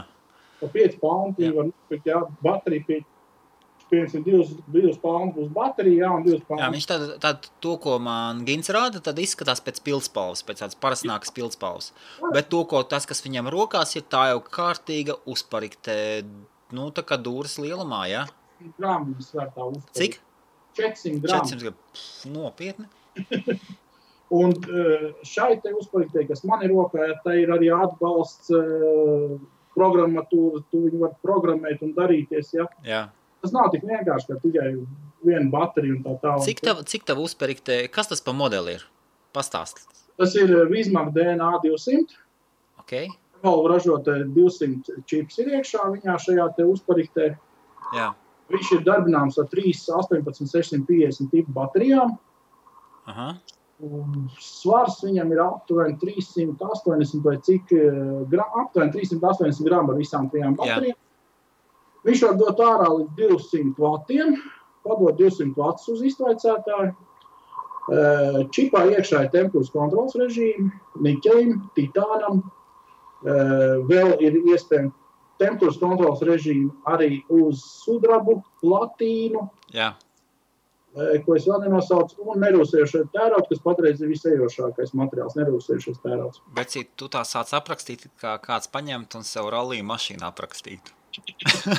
Tā ir mana, mana rauja mašīna. Tā ir faktiski šis mods, jā, ir, Jā. kā jau pasaka, nu, šis mods ir F1. F1 tāda Rolls Royce, Bentley's, jā. jā. Šis mods ir F1, jā. Nav nepieciešams, bet status dēļ viņš ir vajadzīgs. Saprot. Un man viņš praktiski, es viņu arī lietoju. Cik tāds maksā F1? Nu, Savā laikā viņš maksāja 170, tagad var nopirkt apmēram par 140, 130 eiro. Tāda var sakot, ja kādam gribi kārtīgu dāvanu uztaisīt, un ja, tev, ja ir cilvēks zināms, kas veipo pildspalviņas, šitādu uz Ziemassvētkiem uzdāvināt nenokļūdīsies. Uh, nē, Kaut No- padārga dāvaniņa. nokļūdīsies. Jo tur jāzina, vai cilvēks tiešām ar to, nu, vai viņš tajā paliks iekšā. Ja? Jā. Tas ir viens otrs. eh, Tev nevajag pirkt šādu. Ir šādi, te teiksim, ja. Eh, Viņš ir, Mazliet mazāk, jā. pieņemsim, 30 eiro maksā, ja. Nu, tad, tad man te viņi pietiek. Var sakot, var aiziet uz, uz fórumu, atrast to YouTube kanālu. Kā YouTube kanāls saucās? Viņš LV no Latvijas LV. Īsāk, runājot, atrodiet fórumu, formā ir video, uh, fórumu videotēkas sadaļa. Tur ir arī mans video kanāls no YouTube, ja, kurā es cenšos vismaz kaut ko izstāstīt. Mēs kopā ar Viktoru dažus video esam taisījuši. Ja. Aha, jā. Viņa veikalā par pamatiem un tā tālāk. Nu, interesanti pastīties. Vienkārši ir interesi par to paskatoties. Nav problēma. Ar to galīgi nav problēma. Nu jā, un tad alternatīva vēl var aiziet uz to draugu grupu. Jā, draugi. Vaipavai. ir uh, veipa vējā, Dombieru grupa, tur arī ir informācijas daudz, bet, kā es jau teicu, ja tā informācija nav tā uh, nu, sadalīta. Un, Nav, iesp nav iespējams viņu sadalīt draugos, ne, ne draugos, ne Facebookā. iespējams. grupā, tāpēc arī tika radīts fórums. Jo vairāk informācija, jo vairāk viņa nepieciešams salikt pa plauktiņiem, un lai pēc tam vieglāk būtu atrast. Mums, teiksim, formā ir tagad patreiz Kas? kas aizbrauc garām, baigs. Jā, man te lokus vaļā diezgan tomēr. Jā. Un, uh, mūsu formā ir patreiz apmēram 600 biedri. Lietotāji, no kuriem aptuveni, manā skatījumā, kaut kādi 300 ir tādi, kas dienā, nu, neteiksim, dienā bet nu, pastāvīgi apmeklē to formu. Eh, Vēl nav 600, tagad ir 570 kāpēkām. Tā kā būs 600, būs izlozīta formā, kaut kā ko varēs dabūt. Nu, mēs jau visādi mēģinām pieaicināt tos biedrus, Jā. lai iesakās. Jā. Uzceļināt uz tvaiku. Eh, Labāk viņš kā pīpē, teikšu godīgi. Jā. Vismaz es teikšu tā, es kad nometu pīpēšanu, pārgāju uz tvaiku, ja, aptuveni pēc uh, divām, trim nedēļām atvērās oži. Jo es pirms tam biju pīpējis centos gadus. Es negribu samalot, bet nu, nepilnus div, ne, 20 pāri gadus es pīpēju. Aha, jā. Jau pēc divām nedēļām, trijām atvērās oži. Oh, es pat nebiju domājis, ka smēķētājiem pazūd oži. Es ar to nebiju domājis. Bet pēkšņi uzzināju, ka, ka tev ir oži. Jā. Smarža apkārt, savā tikai cīņa smarža, ja? smirdoņa. Uh, baigais pretinieks pret cigaretēm. mēs. Man visvairāk tracina tas, kad uh, tvaicētājs pielīdzina smēķētāju. Man kā tvaicētājiem jāiet uh, tvaicēt, tur, kur iet smēķēt smēķētāju. Ā, jūs vēl gribat ielikt vienā groziņā, jā, tā kaut vai, jā. Un Tas, tas ir tas, kas man visvairāk Pareizi, pareizi, pareizi, jums nepatīk smēķētāji, jums pie viņiem jāiet. Jā, man, man ir jāiet un jāelpo tas uh, cigarešu smirdīgais gaiss. Tas tā kā tev teiksim, pusdienas laikā būtu jāiet vienā telpā ar pīpaņiem. Jā. Nu, nu, saprot, tas ir tas, tas kas man, man vēl kas man tracina, tas ir raksti internetā vai avīzēs Latvijā, kaut kādā žurnālos pēdējais raksts vispār bija graujošs. Ja?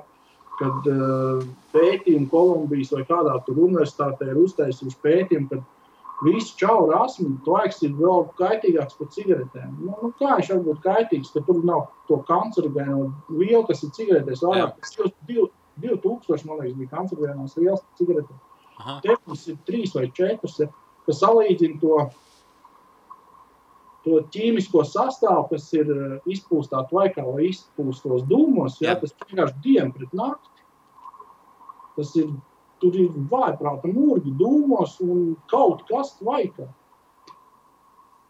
Starp citu, viens Harvardas universitātes profesors slash ārsts, indietis. Un joprojām viņš, viņš nav, nav pensionēts, nav kaut kas tam līdzīgs. Viņš ir veicis ļoti, ļoti lielu pētījumu par kafiju.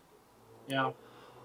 Un viņš iet pa dažādiem podkāstiem, apkārt vēl pa dažādiem mēdījiem, kopā ar citu, ar citu cilvēku grupu. Un saka, ka četras kas- tasītes kafijas dienā tev samazina vēža risku. Ideāli, tad es vēlreiz neslimošu. Viņš saka, ka es, es, es baidos kaut ko pateikt. Ja ko, ja kādam interesē, var aiziet uz Tima Ferisa vai Tima Ferisa podkāstu. Tas viens no populārākajiem podkāstiem, un, un, un tur, tur viena no tām intervijām ir ar to indieti. Bet es no sākuma klausījos ļoti skeptiski. Jā, Bet viņš tik daudz sāka piemērus teikt un pētījumus. Un viņi ir ļoti konstruktīvi piegājuši līdz pat tam, kad ir, kad ir pētījuši alkoholiķus.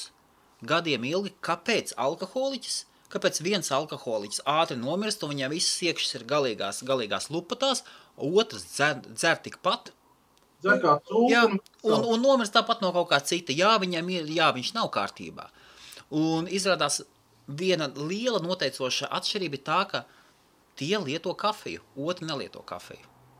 Nē, nu, katrā gadījumā tad Un kaut kādus 10, 20 gadus atpakaļ, esot viens zinātnieks, esot iznācis ārā un pateicis, ka viņš vienā zinātniskā žurnālā nopublicējies. Man liekas, 20 gadu atpakaļ viņš bija minējis, ka viņš vienkārši nopublicēja tēzi, ka varbūt mums derētu pētīt, kāpēc kafijas dzērājiem ir kafijas dzērāji mazāk slimo ar, ar vēzi un citām slimībām.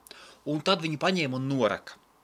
Viņam bija kaut kādas kļūdiņas iejaustas iekšā, bet viņš vienkārši tēzi bija izteicis. jā, Un kopš tā laika tāpēc cilvēki saka, ka kafija nav laba. jā.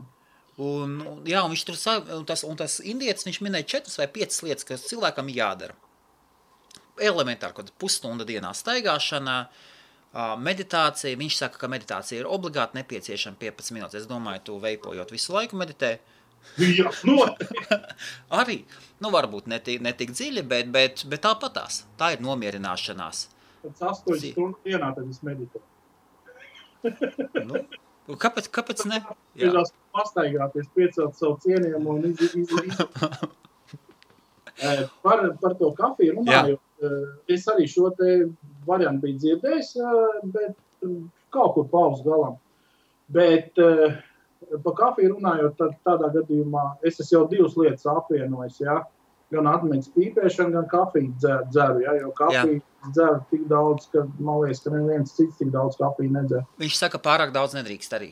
Viņš saka, optimālais ir, lab, ne, tas ir ļoti labs variants. Ir četras tasītes vai četras krūzītes dienā, un vajadzētu, nu, apmēram līdz pusdienas laikam. Un, izdarīt. jā, pusdienas laiks, nu, varbūt līdz kādiem četriem, pieciem, un tad arī apstāties. Lai, lai tu vari labi izgulēties. Jā, nu, Jo, vispār jo miegs ir tas, kas arī nepieciešams. tomēr ir uh, tonus tev dod, protams, kad vakarā tu viņu izdzers, tu gulēji tiešām daudz jau bļauka. Ah, man jau tas neko nedod, es tikai. Bet nu, tas viss ir māņa manā skatījumā. Tāpat tas nekur nepazūd. Jā, Tas nekur nepazūd, jā. E, Jā, bet redz, tas pats BBC ir tāda ko, kompānija BBC. varbūt Jā. zini, jā. jā. jā. Nu, ir dzirdēti kaut kur. Jā. To kaut kur tur uz jūsu salas puses tur varētu tur ar pirkstu rādīt, jā. Ir dokumentālā filma par tvaiku, par veiperiem. Jā, ah. Žurnālists, diezgan populārs žurnālists, tas BBC žurnālists. Uh, pētījums par tvaiku lietošanu, par, par tvaicēšanu un tā tālāk. Viņš pats nav pirms tam nepīpējis, ne tvaiku lietojis, un viņš sāk tvaicēt. Tad viņi savāca cilvēku, sadalīja trijās grupās. Viena meta pīpēšanu ar augstā tītara metodi. Tas nozīmē, to, ka nu, paši sev bez nekādām palīgierīcēm met pīpēšanu. Jā, okay. Otri meta nost ar plāksteriem un ar visiem šiem nikoretēm un tā tālāk kožļiem. Un trešie meta nost ar elektronisko cigareti. Un beig, beigās, un arī pa vidu, jā, visā tajā pētījumā bija, cik daudz dūmos ir kaitīgās vielas un laikā, cik tur ir un tā tālāk. Tā ļoti interesanti bija tāda, jā. Viņi vairāk tā kā, man liekas, bija tendēti uz to, ka plāksteri ir līdzvērtīgi elektroniskajām cigaretēm. Jo tā grupa, kas met ar augstā tītara metodi, pīpēšanu nost, tie tur vispār izgāzās. Viss gan arī, man liekas, viens vai divi no visas grupas. Aha, jā. Bet uh, tie, kas met ar, gan ar plākstarīšiem, gan ar elektroniskajām cigaretēm, tur praktiski, man liekas, bija uh, no astoņiem vai no desmit astoņi bija nometuši. Ja? Abas grupas bija vienādi. Ja? Cigaretes nometa. Pīpēšana atmet, jā. Un arī, arī tvaikošanu? Tie, kas pārgājas tvaikošanu, arī to? Sīkumos tur neiebrauc, jā. jā. Bet uh, cigaretes nomet. Un, uh, nu, vairāk tā filma it kā bija tāda, man, man tagad tādas aizdomas ir. Es, kad pirmoreiz skatījos, es biju stāvā sajūsmā, ka redz cilvēks aizstāv laiku, jā. Aha. Bet vispār man liekas, ka tur bija vairāk tā kā Big Pharma, kas uh, pretsmēķēšanas, atmešanas līdzekļus gribēja kā lai saka, pielīdzināt elektronu. Ah, skaidrs, jā. Tomēr es... ļoti bieži mēdījos ir nauda aizmugurē. Nedrīkst tagad pieminēt, ar uh, tvaiku var nomest uh, pīpēšanu pēc jaunā likuma. Pēc jaunā likuma es to nedrīkst pat pieminēt nekur sabiedriskā telpā. Savot. Bet, uh, nu, mēs, paužam, to, mēs paužam savu viedokli. Jā, es to izdarīju. Jā. Jā. Es nometu pīpēšanu ar tvaiku. Lūk, viss, es neesmu pīpējis jau ilgi. trīs, trīs gadi gan arī izvēl. Saprot, nu, tas, tas, tas ir tas, kas ir nepieciešams tautas veselībai. Zini, man, man ir tā, ka es arī savai sievai teicu, ka tad, kad, tā, kad būs pavisam vecs, tā kā štoks nestāvēs, tad es uzreiz atkal sāku smēķēt. Un cigārus. Nē, nu, protams, nu, arī tā, kad viņš labi bet, bet, bet, bet tas ir, bet pēc tam tu tā sāc domāt, tagad tik daudz dažādas zāles un visas, un tā tu nekad mūžam arī smēķēt nesāksi. nu, labi, nevajag arī, es teiksim, cepur no tiem cilvēkiem, kas nomet pīpēšanu. Cepur no. Marks Tvens, at, Marks Tvens atmeta pīpēšanu desmit tūkstoši reizes. 20 reizes dienā, kā viņš teica. Jā. Bet nē, es savā laikā, es, ne, nu, es pīpēju, saku, es pīpēju vairāk par 20 gadiem, ja? es esmu nepīpējis gadu. Atmetis un nepīpēju gadu. Un pēc tam bija vienkārši savas stulbības pēc. Vienu cīņu paņēma, viss cauri čau. Un es atkal pīpēju tikpat, cik es pīpēju to gadu iepriekš. Tagad es pat paņemot cigaretes, es esmu savā gudrajā galvā izdomājis, vajag uzpīpēt. Tev nu yeah, yeah. pīpēt, jāpaņem cīgi un jāuzpīpēt. Tā kā cilvēkam pienākās, ko es tur cūkājos. Es, es pat nevaru pusi cigareti nopīpēt, man vēmēts. Super. Tā, tad galu galā tā ir atkarība? Tā ir atkarība, jā, pilnīgi piekrīt. Īrijā, īrijā viss ir labi? Īrijā viss, jā. E, pa lielam, jā. Lielam, jā, manā skatījumā pat arī jūsu Brexits jā, īpaši ietekmējis īrijas ekonomiku uz doto momentu vēl nav. Viss notiekās, protesti nekādu nav, viss ir labi. Es vienīgi uztraucos par jums tur. Ai, tā, tā, tā ir cita tēma. Mēs visi saņemam, es nezinu, man nesen mamma pa, uh, zvanīja un teica, Helmutiņa, Helmutiņa, es atlieku, atlieku naudiņu priekš tevis, es tev nosūtīšu, es zinu, ka jums pavisam. Es domāju, ārprāts no Latvijas. Nu tā, noteikti, mums te formā šeit tad ir sanāca tā nedaudz čatā, ja? Ai, nu kas tur un kā tur, ja? Es vienmēr saku tā, tirgus visu noliks pa vietām. Tieši tā. Ja, ja Anglijai tas latvietis būs vajadzīgs, viņš tur paliks, viņš strādās, viņš darbosies, viņš dzīvos, ja? Ja viņš nebūs tur vajadzīgs, ja? Izdomās, kā viņu izlikt aiz durvīm. Tieši tā. Tieši tā. Tā kā tirgus noliks visu pie vietas. Tas, tas, tas pats būs arī ar veidu. Ja patreizajā momentā mākslīgi cenšas ierobežot veidu vispār attīstīt, Aha, jā, tāds, jā. tad es uzskatu, ka tirgus šā vai tā visu to noliks vietā. Kas ir vajadzīgs, tas paliek. Kas nav vajadzīgs, to mēs metam ārā. jā, tirgus pats nosaka visu. Jā. Tieši tirgus nosaka visu. Ja šis te gaišās nots, Jā, mēs varam paveikt sarunu. Paldies, tev liels! paldies, ka uzaicināji. Prieks parunāties arī ar Britānijas uh, Brexit latviešu. Jā, un ja jums interesē vairāk, tad ejiet uz vapeforums.lv. Lapefórums.lv. Jā, vapeforums.lv. Jā, Super. Čau, čau visiem. jā. Čau, čau. Tālūk, un šī arī bija saruna ar Gintu. Saruna pārsteidza mani daudzās vietās, bija informācija, kur, par kuru es vispār nebūtu varējis iedomāties. Tas man tagad liks paskatīties uz, uz šo elektronisko cigarešu tvaikotājiem pavisam no citas puses. Es ceru, ka arī palīdzēju atslēgties no mūsu ikdienas, varbūt par šo to pasmaidīt, padomāt, turpināsim mūsu dzīves un līdz nākošajai reizei. Ar jums bija kopā Helmuts un podkāsts Tauta. Čau, čau!